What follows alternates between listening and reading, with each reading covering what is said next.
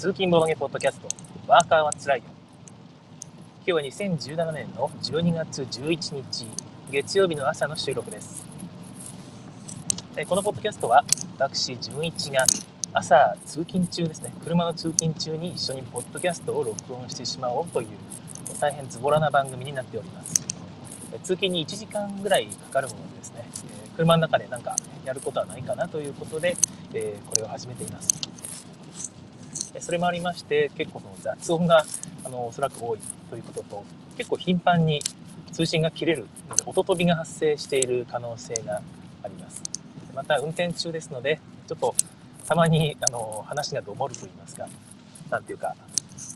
まあ、切れるというかですねその運転に集中しなきゃいけないタイミングというのがありましてそこで、えー、少しあの息苦しい点があるかと思いますが、えー、ご容赦ください。はい、えー、先週皆さんどうでしたかね、えー、ポッドキャストを聞いてくださってる皆さんの週末はですね、うまくボドゲできたでしょうか？私の方は土日の方がですね、予定がありまして、ボードゲームできないということが分かっておりましたので、金曜日の夜に仕事帰りに割と無理やりボードゲーム会を入れまして遊んでいただきました。そこでいくつかゲーム遊んだんですけども、今日はまその話はそんなにしないんですが、ちょっと印象に残ったゲームとしてですね、ザ・サンクチュアリー、絶滅危惧種というタイトルのエッセンの新作のボードゲームを一つ、英介さんに遊ばせてもらったんですね。で、それあの、1時間、いや2、時間ぐらい、いや、90分か。本当は2時間ぐらいかかるゲームを、まあ、1時間半ぐらいでできるだろうということで、インスト込みで駆け足で遊ばせていただいたんですけども、え、これがですね、結構あまり面白い、いや、面白かったんですけど、なんていうのかな、エッセン新作で、割となんか、そのネットでも評判という話を聞いていたほどは、ん？って思ったなというのがあって、まあ、意外とそのネットの評判というのも当てにならないもんだなということを思った次第です。というのもですね、その、メカニクスは結構いい感じなんですよ。アクションカード、まあ、なんか獲得したり、自分のステータスを1個上げたりみたいな感じの、まあ、小さいアクションがたくさん書いてあるカードが、たくさんっていうのは小さいアクションが1つ書いてあるカードがですね、えー、ずらりと15枚ぐらい並ぶか、20枚ぐらいかな、えー、並ぶんですね。で、そこにメインアクションが1つとサブアクションが1つっていう感じで書かれていまして、まあ、自分のワーカーをそこに置くと。で、その、置いたアクションができるんですけども、まあ、1人2つずつ置くんですね。でそうするとそのいろんな人が置くので、まあ、すでに誰か置いたとかは置けないんですが何ていうか、えー、そのカード列をワーカーで区切る形になるわけですよ。でそうすると自分が置いた場所のアクションからですね隣の隣というかずっと置いてない場所はこうずっとどんどんどんどん動か飛ばしていきながら次に他のワーカーが置いてある場所までの間にあるカード全てのサブアクションができると。いう感じのシステムになっています。ですから一種のそのケーキ切り分けというかね、えー、アクション列をみんなで切り分けていってここからここまで俺できるぜと主張したんだけどその間にワーカー置かれると一気にねあの美味しい部分がなくなってしまうという感じのあれになっています。あれになっている。はい、まあ、そんな感じのシステムになっています。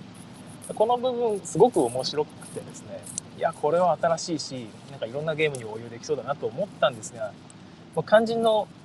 そのそれをそのアクションで何をするかの目的の部分ですねマネジメント対象がですねふんわりしてるんですよ。あの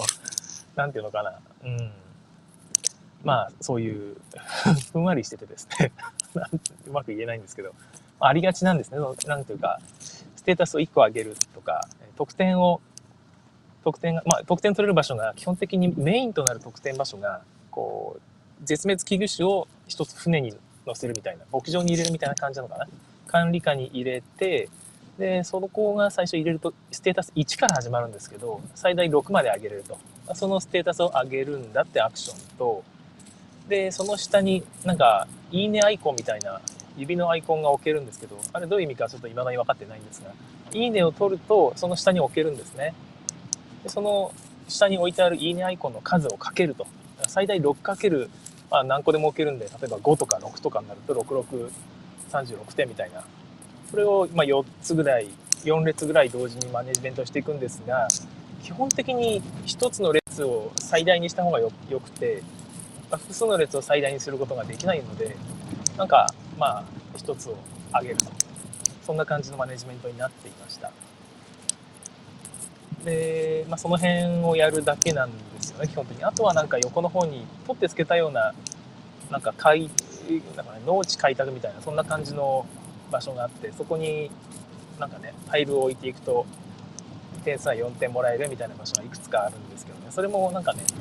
本当に取ってつけたよ取ってつけたようなっていうのはねあの持ち主の英介さん自身がおっしゃってたので僕があの他の人が持ってきたゲームをディスってるわけじゃないんですけどっていうことを、えー、ありましたね。なんかああこういうゲームでもいまあ、未だにやっぱりエッセン新作として出てくるんだなと思ってふんわりしてるけど面白いなと。なんかでももっとすごいデザイナーさんがデザインしたらこれをもっとねすごいゲームにするんだろうなと思ったようなゲームでしたね、はい。まあ、そんな感じのゲームでした。他にもなんかねいくつかゲーム遊んだんですが今日はその話はやらないでおいてですね。フリードマン・フリーゼのフルーツジュースの話をしたいと思います。というか実は先週末はこの話をしたんですけどもあの電子の彼方に消えてしまったようでもう一回お話しするということで先週末話した内容もう忘れてると思うんで心を新たに話そうと思います。フルーツジュースなんか先週末も各所で遊ばれていましたよね。一応新作でアークライトさんから出たゲームなのでそこら中で遊ばれていると。思いますもちょっとねだから先週末ぐらいに話せていたらそれを聞いた人がじゃあ週末遊ぼうかなってできたと思うんですが残念ながら もう消えてしまったということで、改めていきます。ちょうどその先週の金曜日もこのフルーツジュースってどういうゲームなんですかと参加者から聞かれたこともあって、ま、注目度は高いみたいですよね。で人気も高いし評価も高い。で僕も遊んでみたんですがかなり面白かったです。これはおすすめ人におすすめできるゲーム割と広くおすすめできるゲームなんですがちょっとオープンゲーム界向きじゃない気がしています。その辺も含めてお話ししますね。一応2人から5人までえー、大体8歳以上で25分とか30分とかっていう感じのゲームです、まあ、30分かからないですね、まあ、1試合。それもあって1回遊んだ後にもう1回ぐらい遊ぼうかと気軽に言えるようになっている上にそのもう1回遊びたくなる仕掛けというのがゲームに施されています。具体的に言うと1回遊んだ後にその現状の状態を維持したまままた新しい変化を生み出すようになってまして次の試合は前の続きという感じのストーリー性を持っているという感じのゲームになってるんですよ、まあ、ストーリーがあるわけじゃないんですけどもそういう連続性を持たした部分がですねパンデミックレガシーとかあの辺のレガシー要素を持っていると、えー、巷でも言われている要素です。これがあるので1回遊んだ後に、まあ、時間も短いですしもう1回ぐらい遊ぼうかという感じになるのがおそらくゲームデザイナーフィードマン・フリーズ自身の狙いだと思いますし、まあ、そういうふうに遊んでほしいゲームだと思います。まあ、それがこのオープンゲーム界ではちょっと遊びづらいねと。いろんな人が来て、まあ、メンツ入れ替えて、タク入れ替えてって遊ぶオープンゲーム界でですね、まあ、同じメンツで、えー、同じゲームをずっと繰り返して遊ぶっていうのは、おそらくあんまり似つかわしくないというか、あんまり受け入れられないような気がするんですよね。まあ、どうなのかな。まあ、1時間ぐらいやると決めて、3ゲームやりましょうと最初に決めてやる分にはいいのかもしれません。まできれば3ゲームぐらいはやってほしい感じがしますね。3ゲームのトータルで決めるという感じでやってほしい気はします。はいえー、ゲーム内容なんですが、一応、フル、フェイブルドフルーツっていうのが現代でですね、まあ、FF ですよね。フリードマン・フリーゼのいつもの名前の付け方ですね。これが、えー、直訳すると、フェイブルドっていうのは、伝説のとかね、非常に優れたとか、そういう感じのものみたいで、でフルーツは、えー、果物ですから伝説の果実とかそんな感じのタイトルだったわけですけどももともとこれねアークライトさんが果物伝説かっこ仮っていう名前で発表したんですよ で僕それ聞いた瞬間ずっこけたんですけども。まああんまりね、えー、そういう名前が似つかわしいようなゲームじゃないですよね。割となんていうか万人受けする感じのあまあフリーゼらしくないじゃないですよね。それもあってえー、おそらく桜井さんは最初このゲームをフリーゼらしいタイトルにしたんだろうなと思います。そういうなんかねちょっと色物っぽい名前の方が似合うだろうということで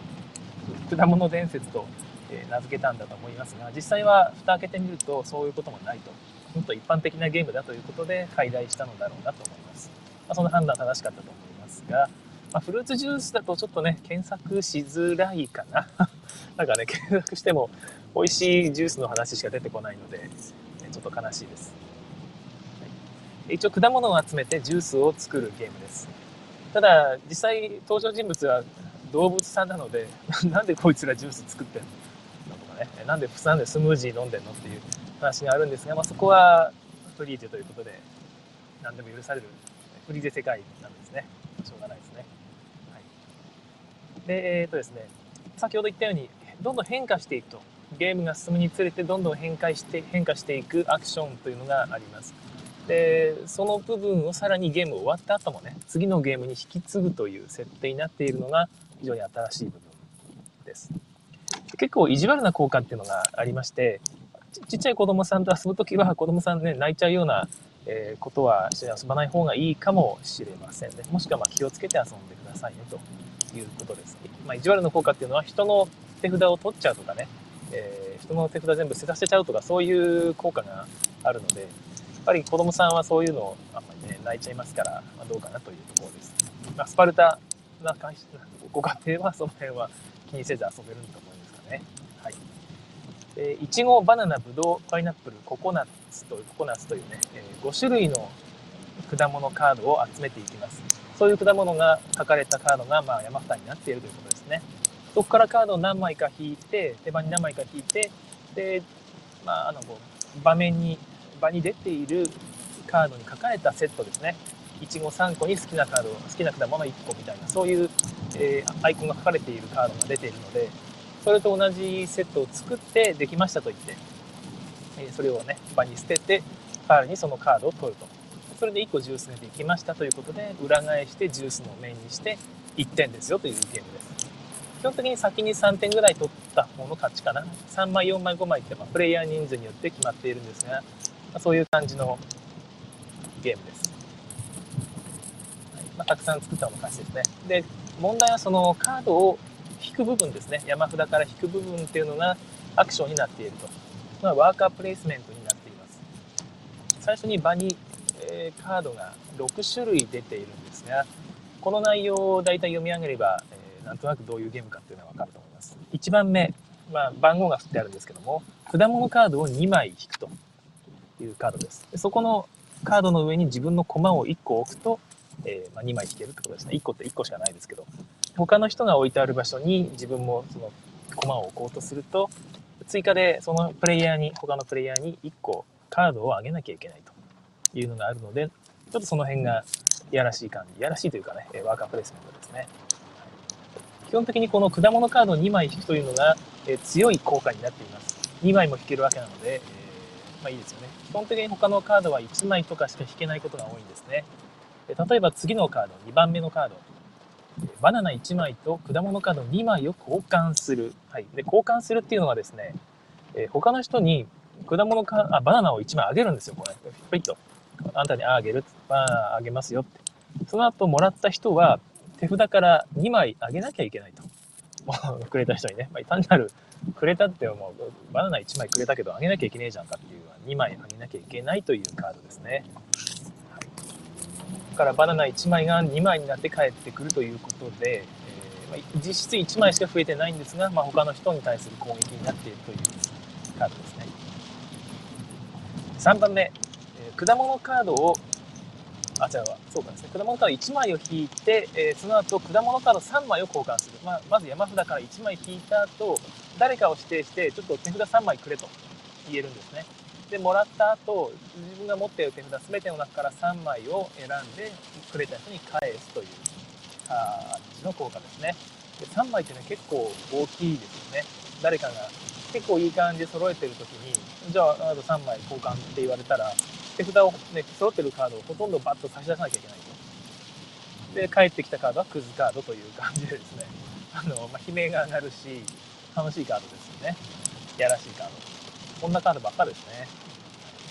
4番目、すべてのプレイヤーに果物カードを1つずつ進めるというカードです。これがね、非常に面白くてですね、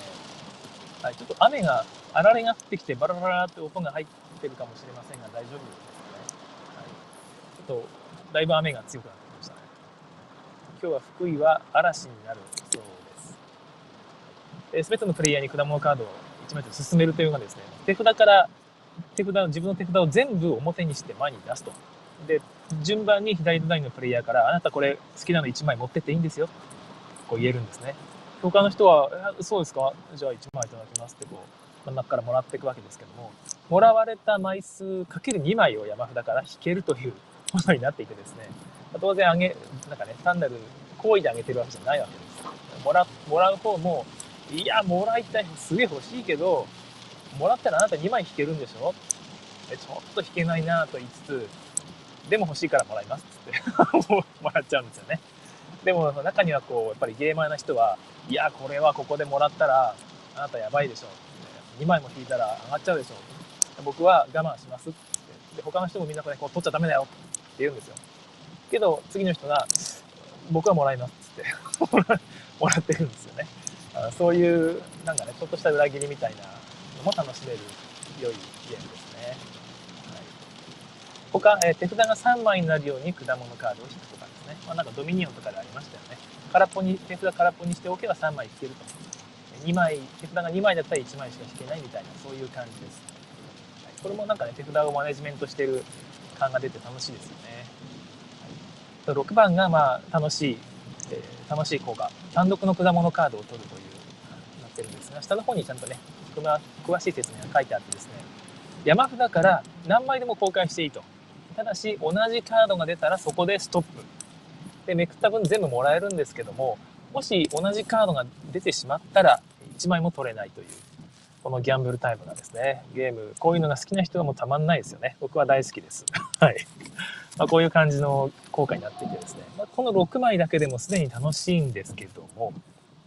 まあ、ありきたりっちゃありきたりですよね。まあ、ただ面白いっちゃ僕は面白いと思ってるんですが、えー、これでカードが1枚買われていくと。アクションカードの下にさっき言ったね、その果物セットの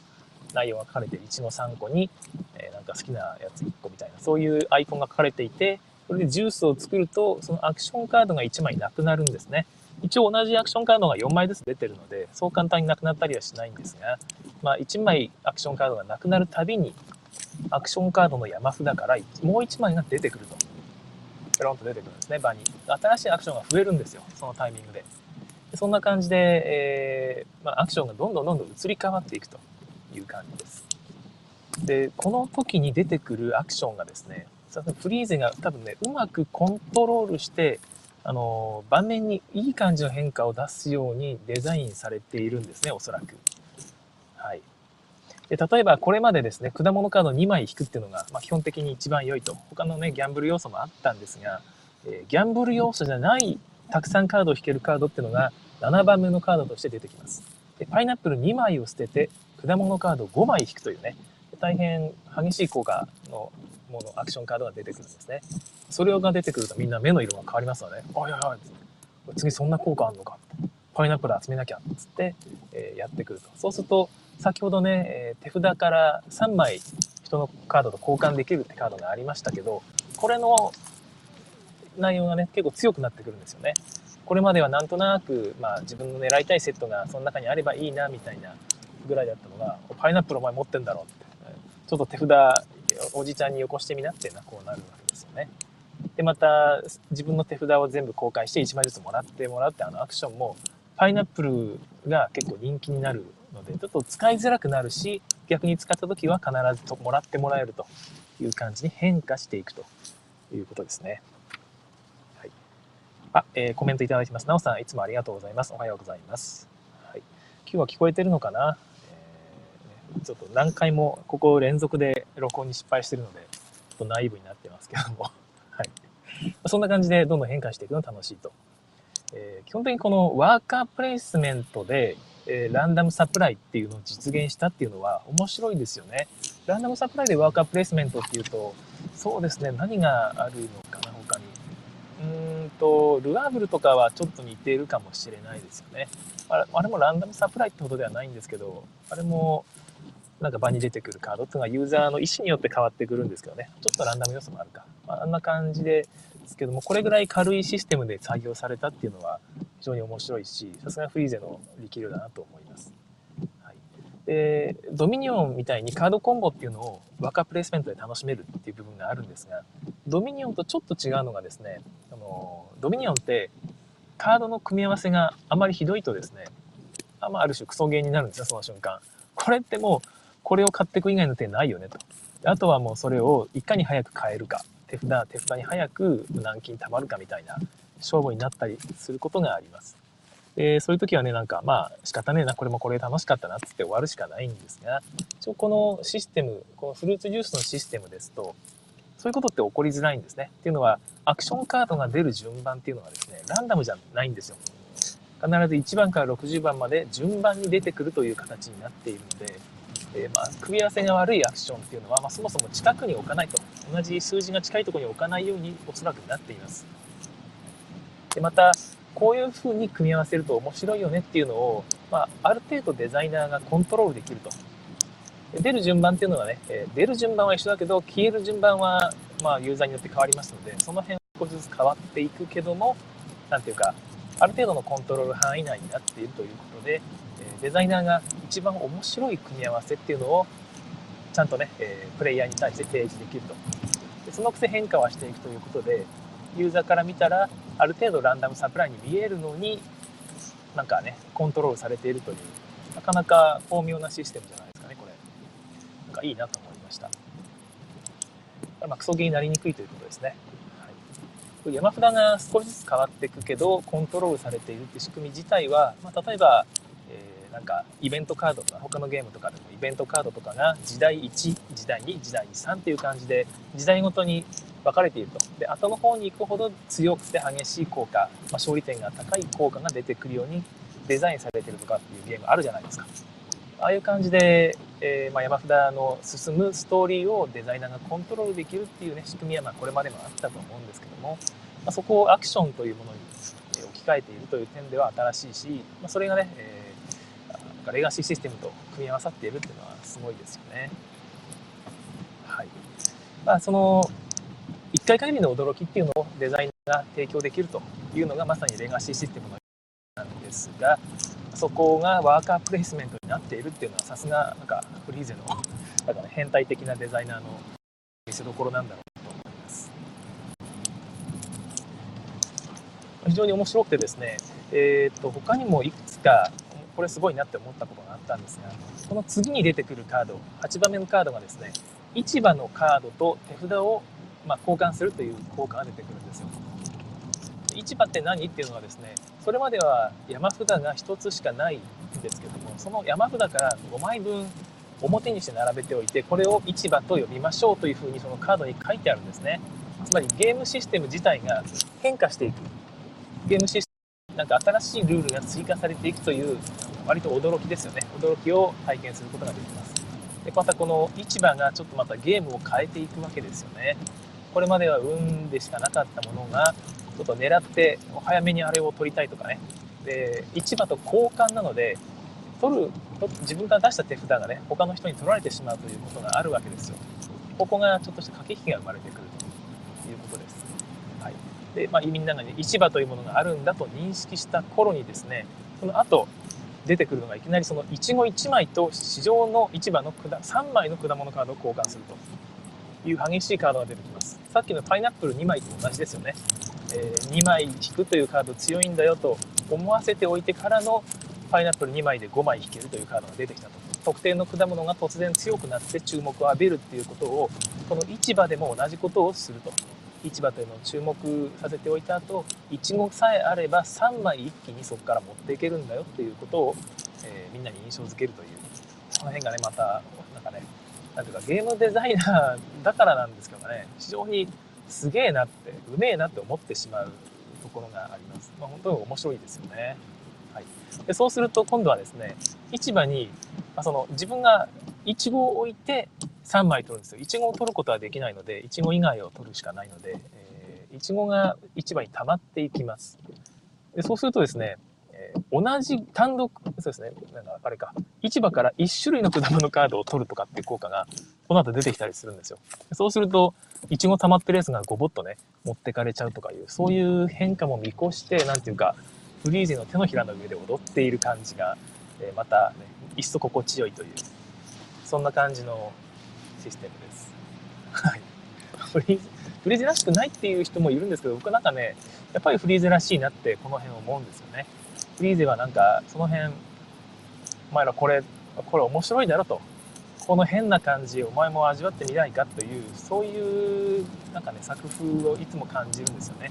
こんな面白いメカニクスたまんねえだろっていう。これを僕は、ね、たまんねえ、たまんねえって言いながら、こう、ありがたく、ね、頂戴するわけですよね。フリーゼ様のおこぼれを。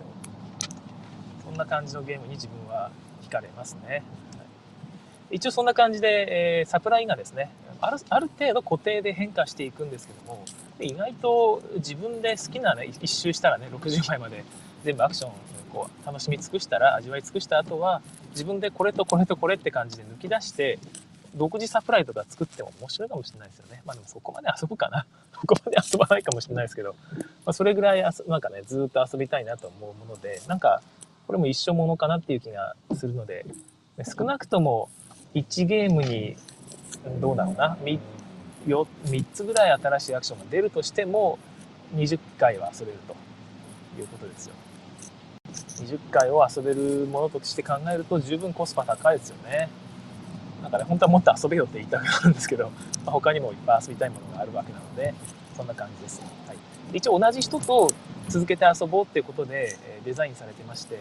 一回そのある人と遊んだら、最後に遊んだサプライの状態を袋にジップ袋に入れて保存しておいて次回遊ぶ時はそれをまたねサプライ出して続きを遊んでねっていう風に書かれてるんですがぶっちゃけ面倒くさいの人によってねこれどうだったとかメモする欄とかもあるんですよね。このプレイヤーと遊んだ時はこの組み合わせでした。何月何日みたいなそういうのを書き込む欄もあるんですがまさにパンデミックレガシーですけども。別にほっといてですね別に別違う人と遊んだ時もこのサプライからやろうってやってみんなが「えー、今回そのこんな感じだったんだ」とかね「前回こんな感じだったんだ」みたいなのを楽しむっていうのもありかもしれません、はい、フルーツジュース非常に面白いゲームでですねまだやったことない人は是非遊んでください。あなおさんありがとうございます。聞こえてますよということであ安心しました、はい、ただこの辺ちょっとね、え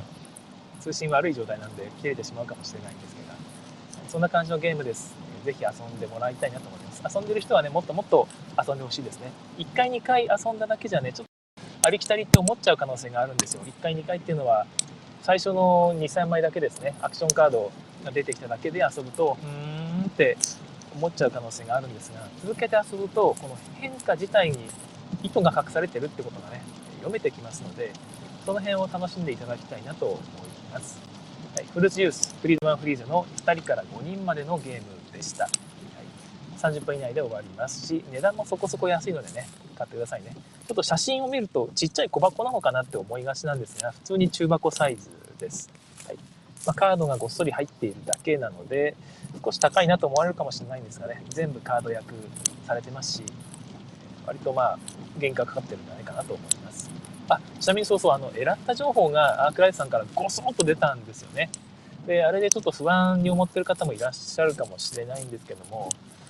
あの、実際はカードには特にエラッタがないんですね。全部あの、ルールブックのエラッタです。で、エラッタって書いてあるんですが、あれ実はエラッタというよりはなんかね、補足事項がちょっと追記されていると。これだけだと誤解する人もいるかもしれないから、もうちょっと丁寧に説明したよぐらいの内容なんですよね。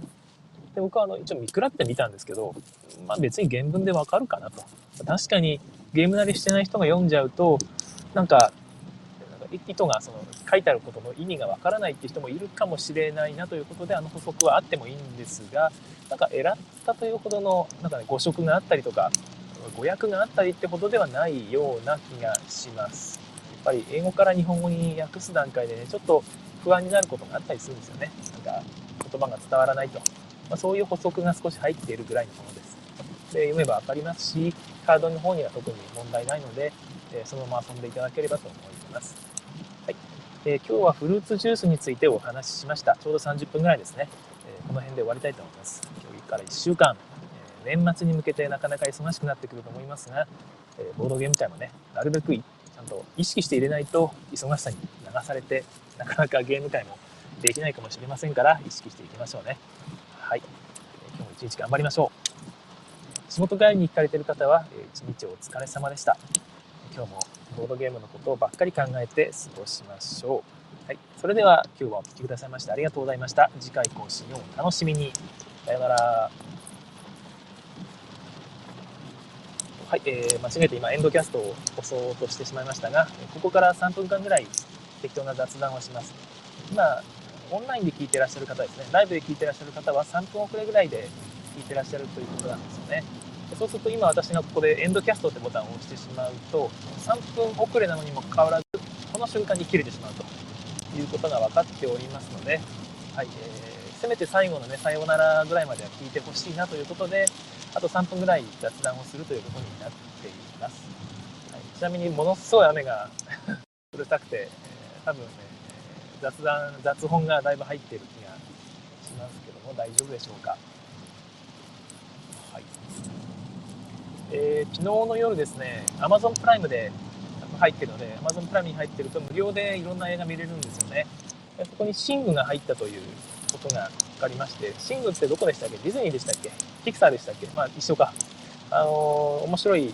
アニメでしてね、なんか歌を歌う動物さんたちがいっぱい出てくると。まあ別に動物っていうか擬人化された動物なんですけども、歌を歌いたいということを日頃から考えている。そういう普通の生活をしているいろんな人ですね。まあ動物ですけど。はい。まあ、どっかの主婦で、専業主婦だったりですね、もしくは、えー、ギャング団の息子だったり、あとは、まあ、路地、なんか普通の路地とかで、えー、弾き語りとかをしているちっちゃいネズミさんだったりとかですね、まあ、ネズちっちゃいネズミさんっていうイメージから程遠い、高慢チキな嫌な野郎なんですけども、そんな感じのいろんな登場人物が出てきて、なんで歌を歌いたいという気持ちをですね、えー、なんとか形にしたいと思っているところにですね、一応主人公と言えるのかな、主人公が劇場運営の小さいコアラです。